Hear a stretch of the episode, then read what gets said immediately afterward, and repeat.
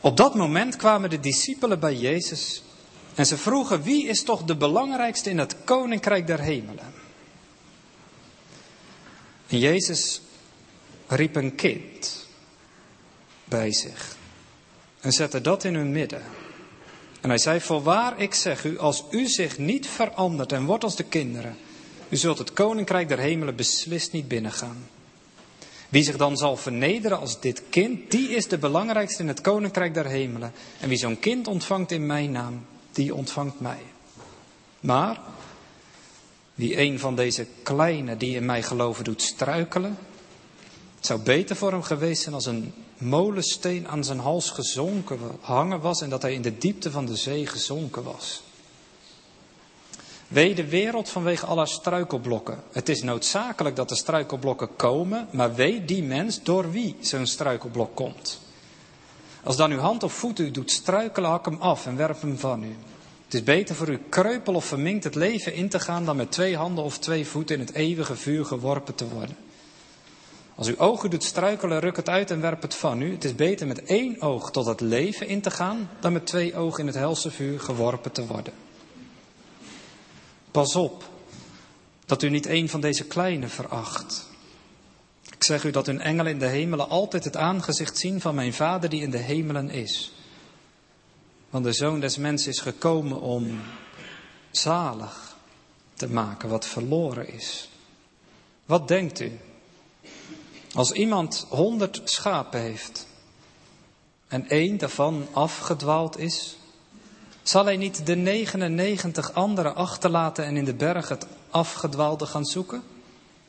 En als het gebeurt dat hij het vindt, voorwaar, ik zeg u, dat hij zich daarover meer verblijdt dan over de 99 die niet afgedwaald waren. En zo is het ook met niet de wil van uw vader die in de hemel is dat een van deze kleinen verloren gaat. Maar als uw broeder tegen u gezondigd heeft, ga naar hem toe en wijs hem terecht tussen u en hem alleen.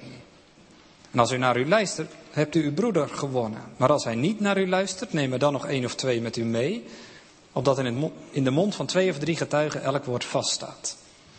En als hij niet naar hen luistert, zeg het dan tegen de gemeente. En als hij ook niet naar de gemeente luistert, laat hij dan voor u zijn als de heiden en de tollenaar. Voorwaar, ik zeg u, alles wat u op de aarde bindt zal in de hemel gebonden zijn. En alles wat u op de aarde ontbindt zal in de hemel ontbonden zijn.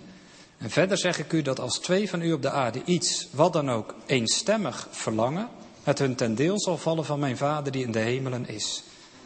Want waar twee of drie in mijn naam bijeengekomen zijn, daar ben ik in hun midden. Tot zover deze schriftlezing. Na de preek zingen we opnieuw van Psalm 23 en dan in die versie. De Heer is mijn herder, ik heb al wat mij lust. Hij zal mij geleiden naar grazige weiden. Hij voert mij al zachtkens aan de wateren der rust.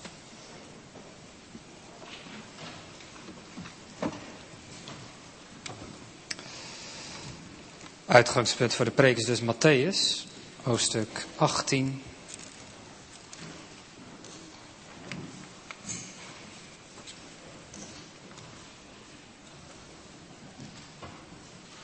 Bijzonder die gelijkenis over het verloren schaap, vers 10 tot 14. En om het weer even scherp te hebben, wil ik het nog een keer lezen. Pas op dat u niet een van deze kleine veracht. Want ik zeg u dat hun engelen in de hemelen altijd het aangezicht zien van mijn Vader die in de hemelen is. Want de Zoon des Mensen is gekomen om zalig te maken wat verloren is. Wat denkt u als iemand honderd schapen heeft en één daarvan afgedwaald is, zal hij niet de 99 anderen achterlaten en in de bergen het afgedwaalde gaan zoeken? En als het gebeurt dat hij het vindt, voorwaar, ik zeg u dat hij zich daarover meer verblijdt dan over die 99 die niet afgedwaald waren. Zo is het ook niet de wil van uw Vader die in de hemelen is dat een van deze kleinen verloren gaat. Ja, gemeente, even vooraf. Dat, dat beeld van die uh, herder is natuurlijk een heel krachtig uh, beeld. Het wordt heel veel gebruikt in de Bijbel ook. Maar dat heeft ook al het gevaar in zich vanmorgen. Dat we al die verschillende herderbeelden wat door elkaar heen halen. En om maar even heel direct naar deze gelijkenis toe te gaan. De gelijkenis van het verloren schaap die wordt ook verteld in Lucas 15. En dat is eigenlijk een veel bekendere versie van die gelijkenis van het verloren schaap. Want daar zit hij in dat rijtje van die drie: van de verloren penning, het verloren schaap en de verloren zoon. En dan is de aanleiding heel anders. Dan is het zo dat de Heer Jezus.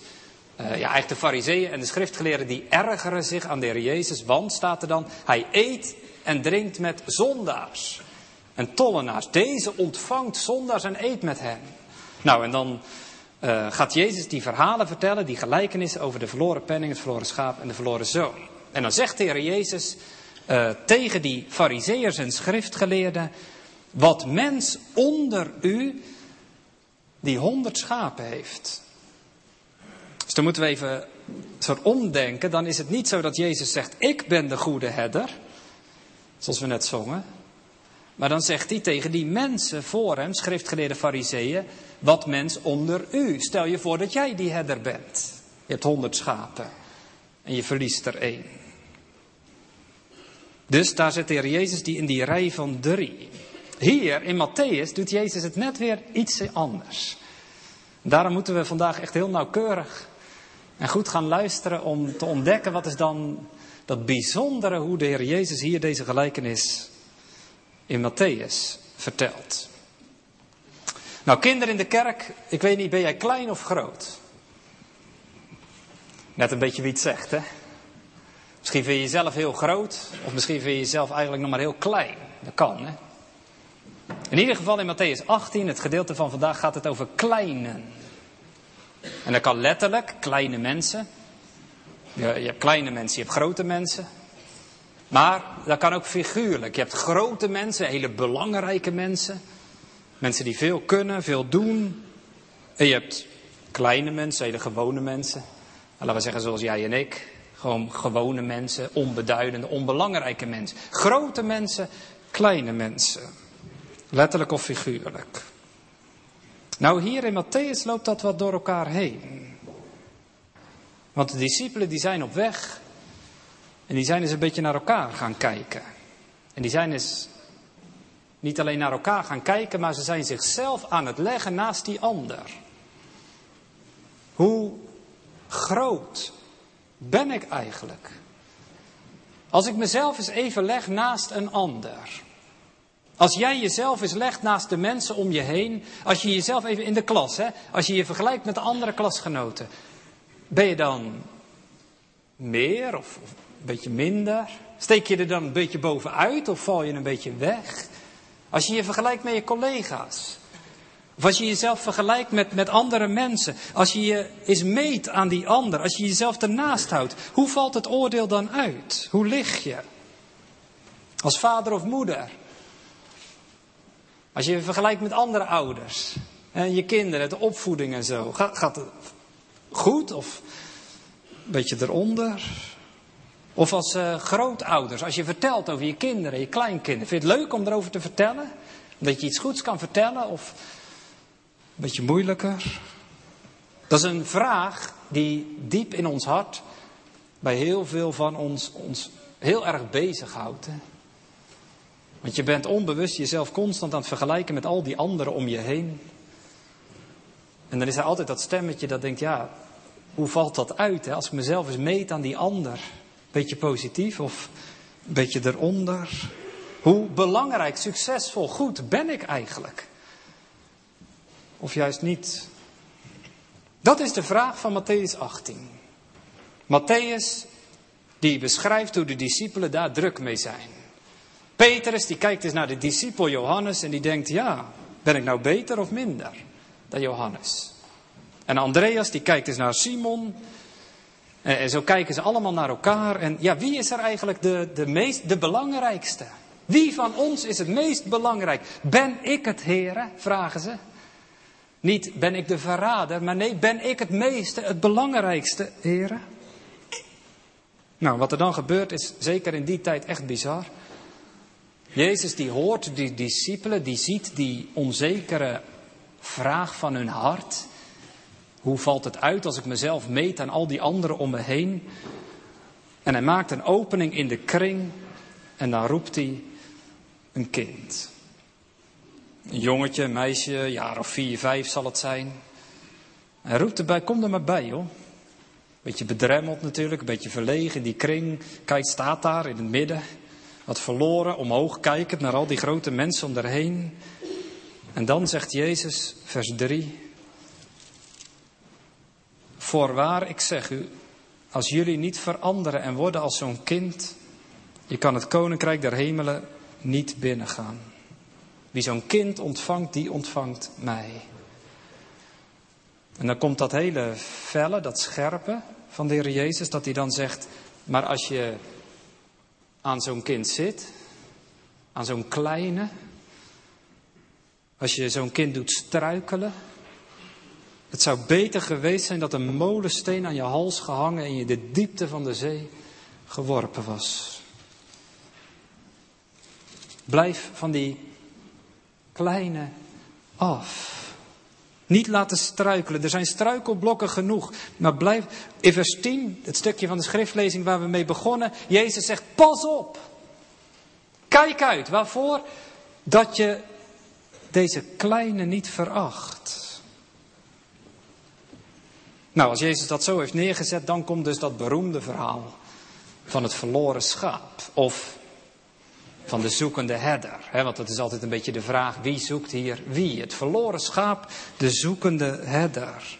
Maar dat begint hij door te zeggen, wat denkt u? Dus niet denken, nou ja, oké, okay, daar hebben we de inleiding gehad, dan gaan we eens achterover leunen. Nou komt het verhaal van het verloren schaap. Zo van wat passief nieuwsgierig, benieuwd. Wat gaat de Heer Jezus nu weer vertellen? Welke verrassing heeft hij voor ons in petto? Nee, zegt de Heer Jezus, beetje actief. Kom erbij. Wat denkt u? Wat, wat denk jij ervan? Wat, wat denkt u? Vers 12. Als iemand honderd schapen heeft en één daarvan is afgedwaald. Zie het voor je? Een herder met zijn kudde, is natuurlijk voor ons niet een al te gebruikelijk beeld. Ik was van de week in, uh, ja dat kwam toevallig zo uit, uh, vrijdag. Ik had de weeksluiting in zowel Parkzicht als in Oversliedrecht. Dus ik dank, dacht, ik neem alvast dit gedeelte uh, om eens aan hen te vragen van een herder. dat zijn met name hele oude mensen. Kennen jullie dat nog? is dat voor jullie een vertrouwd beeld? Maar eigenlijk moesten zij ook allemaal zeggen, ja, voor ons ook amper. Zeker in, de Alblasse Waard zijn heel weinig herders. Hè. Als je in Drenthe komt of Overijssel, Gelderland, leeft het nog wat meer. Maar zelfs de ouderen die hebben eigenlijk nauwelijks het beeld van een herder. Kijk, in die dagen was dat heel gewoon. Iedereen had wel een, eh, een broer of een zus of een neef of een nicht die herder was, als je het zelf al niet was. Een heel vertrouwd alledaags beeld. En Jezus zegt, stel je voor, iemand, wat denkt u? Honderd schapen. En hij raakt er één kwijt. Nou moet je gewoon maar zo voor je zien. Aan het einde van de dag, die herder die brengt zijn schapen weer naar de stal. He, kinderen in de kerk, daar kwamen die, uh, die schapen allemaal weer terug. En zo'n stal, dat was een soort een rots of een ommuurde stal waar die schapen dan veilig waren. En wat deed zo'n herder? Dan pakte hij zijn lange staf, zijn stok en zijn staf. En dan hield hij die staf zo, ja, sloeg hij hem zo schuin tegen de grond zodat er een soort driehoek ontstond. En dan liet hij al die schapen één voor één onder zijn staf doorgaan. En dan ging hij tellen. Eén, twee, drie, daar komt er één, vier, vijf, oh, niet tegelijk, zes, zeven, zo. Eén voor één al die schapen onder hem door. Tien, elf, twaalf, 51, 52, 3, 94, 95, 97, 98, 99, Hè? Hij kijkt nog eens goed om zich heen. Nee, 99. Zit er nog ergens één hier? Misschien dat hij even zo fluit hè, tussen zijn vingers. Is er nog eentje ergens een beetje verder weg? Nee, 99. Hij gaat even aan zichzelf twijfelen. Joh, zal ik wel goed geteld hebben? Ik kan me zomaar voorstellen dat hij zegt: Ik neem die 99 schapen weer even helemaal naar de andere kant. Ik ga het nog eens tellen. Hè? En weer opnieuw alles stellen. Aan het einde 98, 99. Nee joh. Ik mis er echt een. 99. Ik ben een schaap kwijt. En Jezus zegt, wat denk je? 99 binnen, eentje kwijt. Wat gaat die herder doen? Zegt die herder, ik laat die 99 eventjes alleen om die ene te zoeken? Of zegt die herder, ik blijf bij die 99 en ik laat die ene gaan? Wat, denk, wat denkt u? Zegt Jezus. Welke keuze zou die maken? En dan, nou, er bestaat natuurlijk een grote kans dat wij vanmorgen zeggen, ja, hij gaat die 99 verlaten om die ene te zoeken. En dat is natuurlijk ook het goede antwoord. Maar ook grote kans dat in de tijd van de Heer Jezus precies het andere antwoord werd gegeven. Dat, dat de mensen in de tijd van de Heer Jezus zouden zeggen, ja, dat is inderdaad, dat is een afweging. Want die 99, ja, die, een schaap verliezen, dat is een strop. Een schaap verliezen, dat was financieel, dat, ja, dat kostte je wat. Eh, de wol, de verkoop ervan, als verderop. En een schaap verliezen, dat, zou, dat was een kostbaar verlies. Maar het zou zomaar kunnen zijn dat die herder zegt, ja, maar die 99... En dat verlies van die ene, dat is wel financieel mijn verlies. Een strop, derving, heel erg. Maar ja, ik neem het. Ik neem een verlies, dat hoort er ook een beetje bij, het bedrijfsrisico. Soms raak je een schaapje kwijt. Ik blijf bij die 99 en die ene, ja, daar baal ik van, maar dat is mijn verlies. Dat neem ik op de koop toe. Ik ga verder met die 99. Zo zou die herder kunnen denken. Maar ja, dan denk je helemaal vanuit wat het die herder kost. Wat het die herder aan verlies geeft. Als die herder alleen maar denkt aan zichzelf en aan zijn eigen verlies en zijn kostenpost en dat hij denkt, nou ja, dat is een strop, dat risico, dat, dat moet ik maar nemen, helaas, dan, ja, dan kan die herder zeggen, ik blijf bij die 99. Maar als die herder nu eens denkt, niet aan zijn eigen verlies en zijn financiële plek en zo, maar als die herder nu eens denkt aan dat schaap. En als die nu eens in de eerste plaats denkt met, hoe zou het met dat schaap zijn? Zou, dat schaap, zou het er wel goed mee gaan? Zou dat schaap misschien mijn hulp wel nodig hebben? Zou dat schaap misschien in nood zijn? Moet het misschien gered worden? Als hij zich eens niet bezighoudt met kan ik het verlies nemen, maar dat hij zich bezighoudt met hoe zou het met dat schaap gaan? Zou het misschien in nood zijn? Als daar zijn hart ligt, wat denk je, wat zou die dan doen? Nou zegt Jezus, Zo'n herder. Daarover hebben we het vanmorgen. Die niet alleen maar aan het rekenen is wat het hem voor hemzelf kost aan risico's en zo. Maar waar zijn hart uitgaat naar dat schaap in nood. Ja, wat gaat hij dan? Dan gaat hij die, die 99 laten om die ene te zoeken. Zou die niet die 99 achterlaten om in de bergen dat verloren schaap te gaan zoeken? Even tussen haakjes. Wie zijn die 99 eigenlijk? Welke 99 laat de herder dan achter om die ene te zoeken? Welk enorm risico neemt hij om die 99 in de wildernis zomaar te laten, om die ene te gaan zoeken? Welke, wie zijn dat? Dat is wat lastig hoor.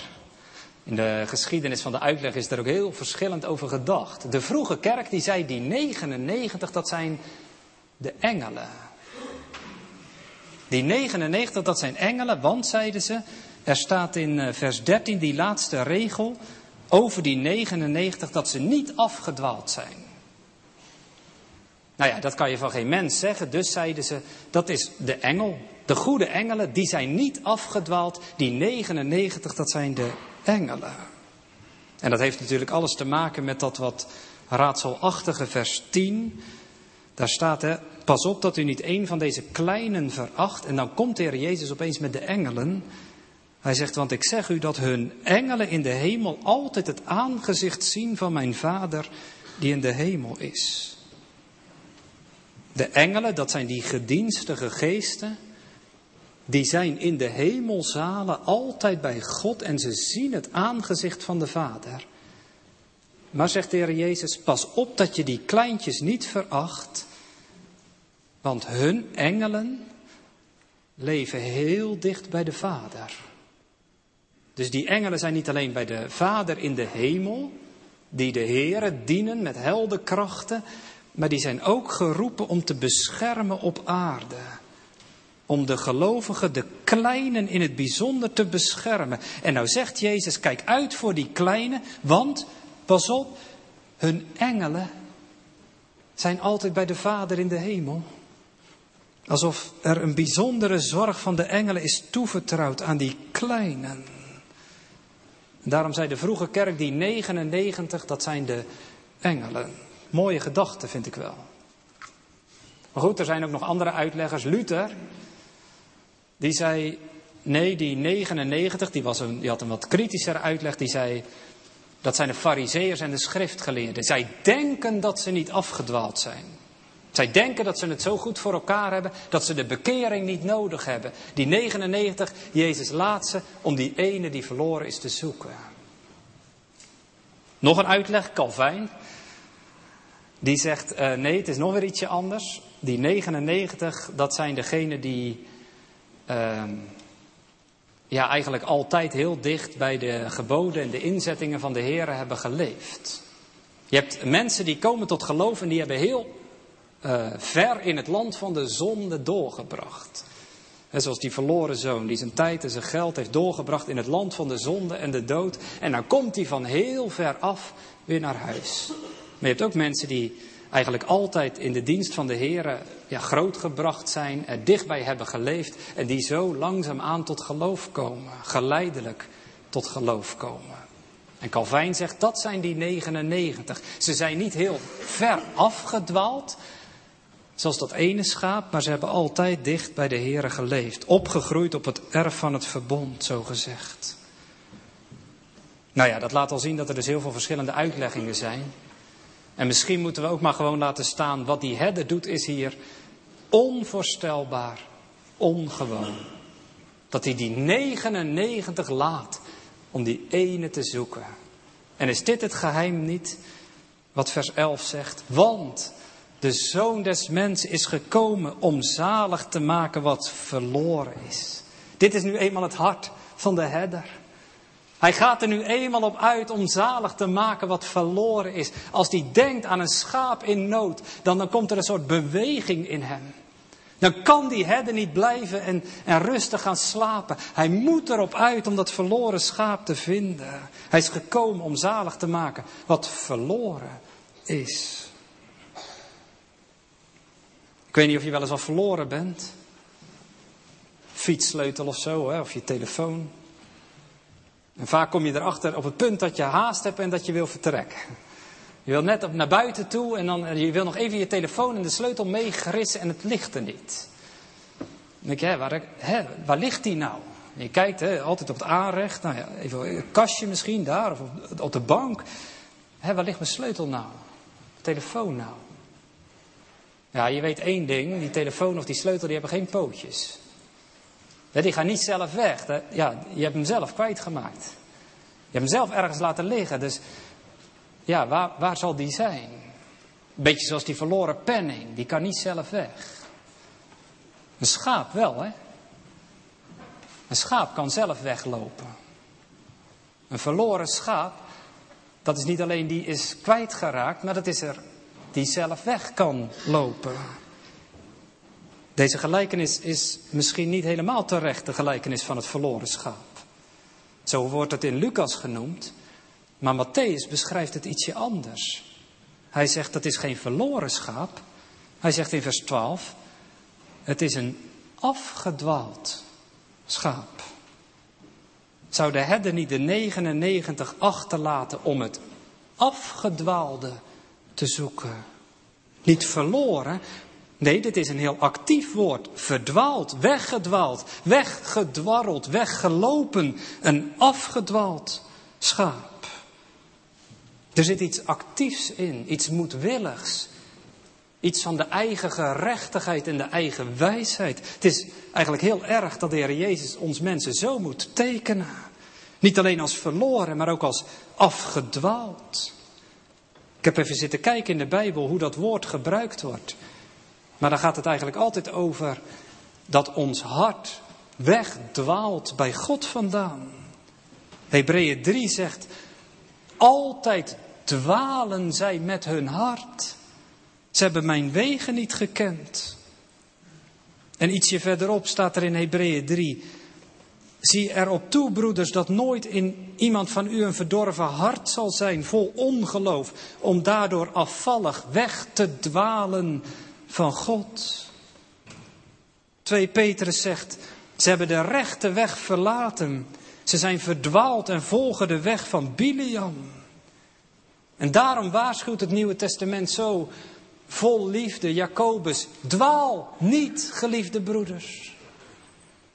Dwaal niet, God laat niet met zich spotten wat een mens zaait, zal een mens ook oogsten. Afdwalen heeft iets actiefs, iets van verzet, van eigen gerechtigheid. Gelijk een schaap heb ik gedwaald in het rond. Dat onbedachte herder is verloren. Ik dacht, die berijming is eigenlijk nog wat te lief voor ons. De Bijbel zegt niet, we hebben onbedachte herder verloren. We hebben het moedwillig, de goede herder aan de kant gezet omdat we zelf het pad wilden kiezen dat ons uitkwam. Onze goede herder die de hemel en de aarde schiep. Om ons dicht bij hem te houden en te hebben. En toen daar in het paradijs, toen de mens in zonde viel, at van die boom van kennis van goed en kwaad. Toen hebben wij de goede herder ingewisseld voor een huurling.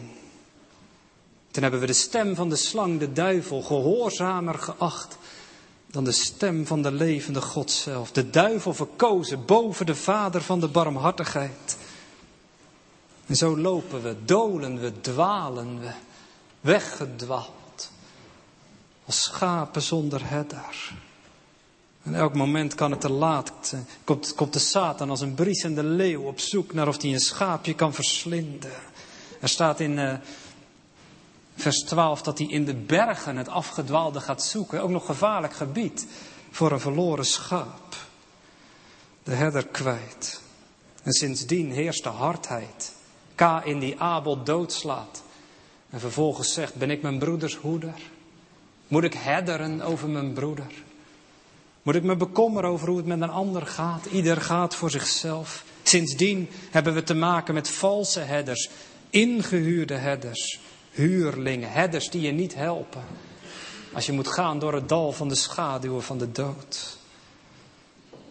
Heb je wel eens vanuit de herder naar je eigen leven gekeken? Vanuit die blik van die goede herder naar je eigen leven gekeken. En dat de herder dan zegt, je bent afgedwaald. Kijk, stel je voor, het kan natuurlijk niet, maar dat je aan zo'n afgedwaald schaap zou kunnen vragen, hoe maak je het? Nou, best natuurlijk mogelijk dat, dat zo'n schaapherstel dat het zou kunnen. Zou zeggen, eh, prima. Ik ben lekker aan het ronddwarrelen. Ben lekker aan het lopen. Als er geen gevaar dreigt, als er geen wild dier komt, als het niet verstrikt raakt ergens in, dat het misschien denkt, ik heb een prima leven, zonder herder. Kijk, als er gevaar dreigt, dat het dan denkt, ik heb een herder nodig, wie helpt mij? Maar als het gewoon voor de wind gaat, kunnen we ook wel eens denken, vandaag toch, dat je zegt, ja, als je nou niet gelooft, zonder de Heer Jezus kun je toch ook prima leven? Maar kijk nou eens door de bril van de herder. Kijk nou eens door de bril van de Heer Jezus zelf. Weet je wat je dan ziet? Toen Jezus de menigte zag, was hij innerlijk met ontferming bewogen. Omdat hij ze zag als schapen die geen herder hebben. Ik ben gekomen om te zoeken en zalig te maken wat verloren was. Kijk, hier kijken we de herder in zijn hart. Hij, hierom kwam hij naar deze wereld. Hierom ging hij die diepe weg. Het is de lijdenstijd. Hè? We zijn op weg naar Goede Vrijdag. Waarom kwam Jezus naar deze wereld? Waarom liet hij zich in de boeien slaan? Waarom deed hij zijn mond niet open toen hij voor Pontius Pilatus onterecht werd beschuldigd? Waarom ging hij zwijgend zijn weg naar het kruishout Golgotha? Dat komt vanwege uw dwalen. Dat komt vanwege jouw weglopen. Wij dwaalden alle als schapen, zegt Jezaja. Wij keerden ons en ieder naar onze eigen weg. Maar de Heer heeft onze ongerechtigheid op hem doen aanlopen. Toen betaling geëist werd, werd Jezus verdrukt. Maar hij deed zijn mond niet open als een lam. Werd hij naar de slachtplaats geleid als een schaap dat stom is voor het aangezicht van zijn scherer. Hoe brengt de goede herder mensen thuis? Door een lam te worden. De herder wordt schaap.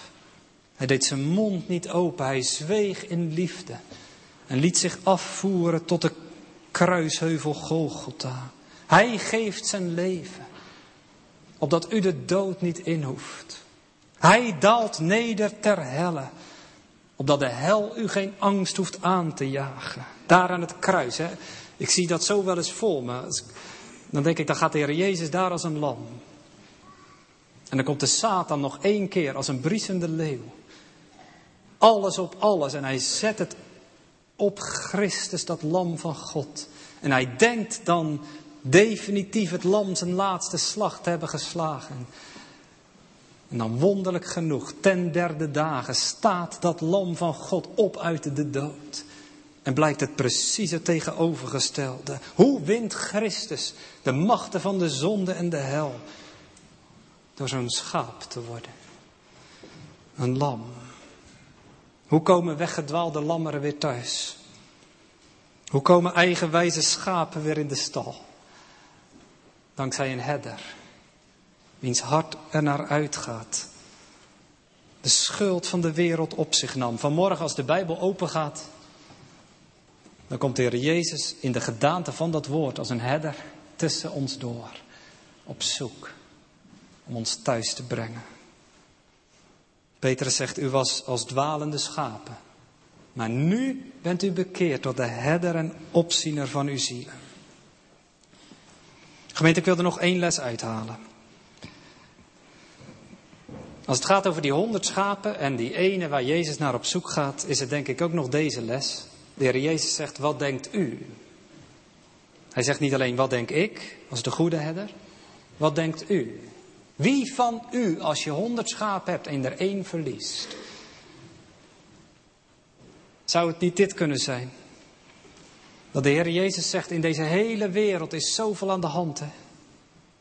Die 99, ook vanuit God bezien, in deze hele wereld zijn zoveel mensen dolend en dwalend, zoekend en tastend. Maar je kunt niet de last van de hele wereld dragen. En dat Jezus vandaag zegt, het hoeft ook niet. Maar bekommer je alsjeblieft om één. Zorg jij nou eens voor die ene.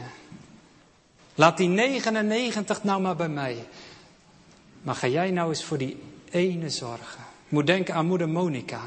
Dat is de moeder van Augustinus. De kerkvader Augustinus. Die heeft ook een tijd lang in de zonde geleefd. Als een weggedwaald schaap. En zijn moeder, nou, de knieën stuk gebeden. De tranen, de gebeden. Op een gegeven moment komt ze bij haar dominee, de, de, bisschop in die dagen. En, en, ze legt haar zorg over Augustinus aan, aan, die, aan die dominee voor. Weet je wat hij zegt? Monica, een kind van zoveel gebeden, kan niet verloren gaan.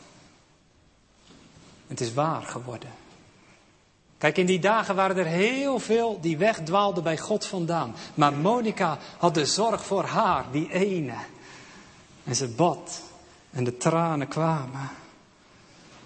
De Heer Jezus zegt vanmorgen, laat nou eens al die eindeloze hoeveelheden, die grote ingewikkelde wereld, laat dat nou eens los. Maar nou wel die ene.